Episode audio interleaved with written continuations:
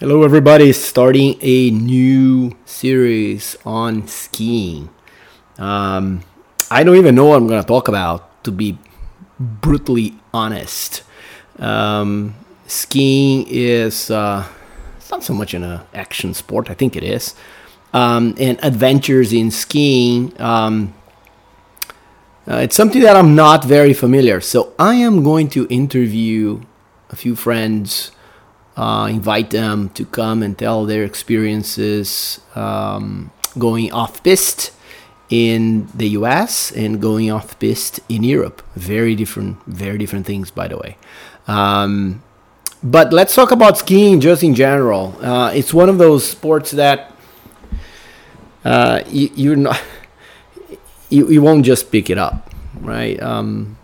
We talked about, when we talked about mountain biking, most people know how to ride a bike. I mean, how to go downhill on a mountain bike, different story.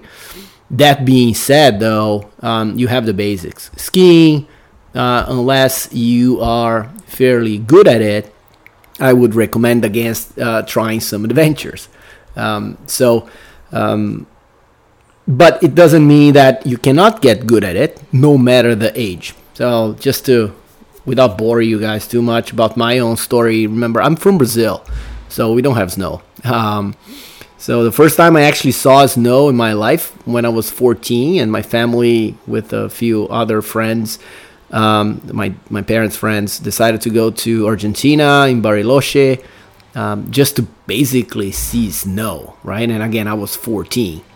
So I was all good. I saw it, and then we actually went to the mountain and where they have a ski resort. And I remember looking it up, and I'm like, "Oh my god!" Right? I want to do this so badly. The other kids the other boys were 14. My friends didn't want to do it. I pretty much bagged my parents, and in their own unique style, they kind of left me there. They rented a pair of skis and boots and said, "See you at 4."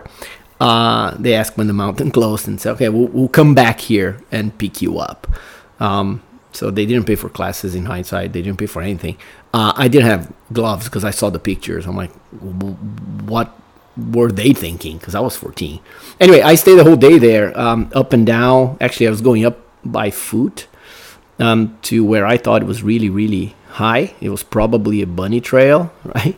But I was coming down, looking at other people, how they are actually clipping their skis or even putting the boots in the lounge, because I had no idea.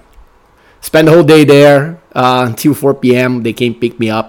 I remember even telling them, wait, right? One more run. And I went as high as I could, higher than ever.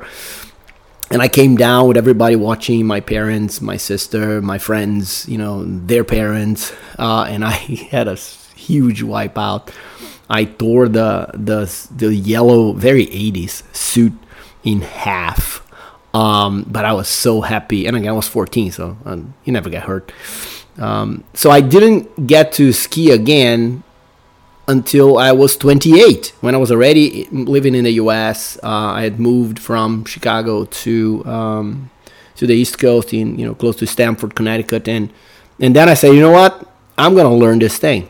So I bought this pair of used skis on eBay and used boots. Yeah, go figure. They have a lot of money, but yeah, they were used. I guess I cleaned them up and I was good to go. And I went to this quote mountain, nearby, called Mohawk. It's more of a hill, but the point, it was perfect, right? Because I kind of learned every weekend by myself. Kind of weird, because I never took one class in my life, but I did it, because again, I'm very stubborn. So you can learn, and I was 28. By the time I was 29, 30, I was getting better, right? So give me a couple of years. Up to today, when I am a licensed alpine race coach, given by the U.S. team. That was pretty hard to get. It took me a year and a half because my daughter is a ski racer, so I became a coach. And why not, right? To get the certification, the level 100 certification from the U.S. ski team. That was amazing. Great experience. We can talk about it. maybe in another podcast. And then I'm also a ski patroller. So I'm kind of became a professional skier. And of course, that was 13 years after I kind of started.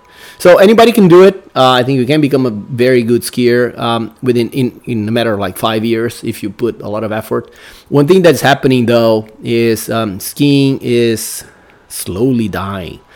Look at the resorts. A lot of them are struggling financially. You see these big chains, Icon and Epic in the US and even overseas, buying everything. So smaller ski resorts are rare to find, independent. I was listening to some experts sort of describe sort of the economics of skiing these days. It was a boom in the 90s and 80s and 90s, and then in the 2000 and nowadays in the last 10 years, it has been a decline for a few reasons. One is weather, right? We do have smaller windows and fewer snow accumulations than we had in the past. This is just a fact, whether you believe in, there's nothing to believe in my opinion, but it's just my opinion, climate change or not, it's a fact. Look at, right? If you ski for many years, you realize that. So that's one, so just fewer days. The second thing is just the costs of skiing. It's not a cheap sport, right? If you don't own your equipment, you got to rent it. And it's not cheap. Plus, it typically involves a trip and hotels and meals and flights sometimes, right, depending on where you live. So it's an expensive hobby. And then the last part is skiing. I think the numbers are about 94% of people who try ski for the first time never come back. I mean, because you're gonna fall. It's gonna be miserable, right? Let's face it, right? It's like some other sports, like skateboarding, which I enjoy so much because actually I'm fairly good at it. But when you start, you're gonna fall, right? You're gonna get hurt. It's difficult. You gotta be stubborn about it. You gotta really want it. You want to learn to be able to overcome that initial phase that is just not pleasant. And skiing, I think the number is about 95% of people kind of never do it again. They're like, or snowboarding, by the way. So they try it once and like, this is not for me. They may even try a weekend and it's like, this is not for me. So everybody who kind of goes over and tries more than a few times, typically, there is a higher, stickier rate. But that's another problem, right? So you got those three factors. I mean, together, it's just a declining number of skiers. And it's an aging population. So back to action sports and adventures in skiing. You can do it. I did it, right? And I was nearly 30. So, and I got to professional level, skiing. So if you are interested, then you can do some amazing things, right? You can go, of course, to the local mountains and resorts, and I would not call it neither an adventure or an action sport, unless you can try some terrain parks and the like. But there are a few cool things you can do if you are good enough and if you have a guide. I would never recommend anybody go without a guide. You can go off piste. And I don't have a lot of experience in going off piste. Actually, the experiences that I have, one of them was not very good. I was in Colorado once, and I went to these glades, which is fairly steep section with a lot of fresh powder. I actually got stuck there for 40 minutes, and that was one of the days that I thought, okay, this is it. This is how I died. They're gonna find my body. When spring comes and everything is melted, then I'm gonna be there. I managed to kind of grab to some trees and dig myself out of that situation. I was by myself, and again in a very remote area, so I didn't see another human being for another hour.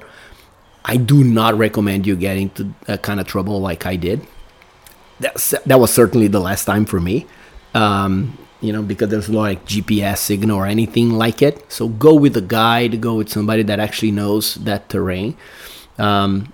But I'm gonna invite in the next episodes. I just have to find time on their calendars to talk about European off-piste expeditions and even American off-piste expeditions. I have very good friends who are very good at it, and they have very good guides, and they've been doing it for many years. So I'm going to interview them instead of trying to come up with my own ideas about it. The other thing, which I will record after I come back, and this is going to happen in 5 months from now, is I would classify this as an adventure. I'm going to Austria, something I've been planning and thinking about for a few years now. And I'm going to go down immediately. I'm going to be there in the week after the World Cup race in Austria. I mean, there are more than one, but in Kitzbühel. And I'm going to go down this track, right, that they set up for the World Cup called the Strife. So there are some cool documentaries about it. I think Red Bull has the coolest one, talking about the Strife being considered to be probably the most difficult, but definitely the most dangerous and deadly amongst the World Cup racers. Of course, that's just what I want to do it, but also I want to see what it is like, right? The starting gate all the way down. It's a long track that they set up for the World Cup, and the week after they keep it like it is, and they leave it for amateurs to take their chance at your own risk, of course. So I'm going there, and this is going to be just in 5 months from now. I'll definitely record something after to tell you the experience, what it's like skiing in Kitzbühel, going down the Strife. My daughter is going to accompany me. She kicks my ass, so I hope she waits for me. She's a pretty good racer and better skier. Of course, she started when she was 2. I started when I was 28, so I still have some ways to go. So we're going to do it together. It's going to be awesome, and I'll definitely record something when I come back. So that's it for now about skiing. Not much to say until I interview my buddies and they tell their experiences in their adventures. Talk to you guys soon. Bye.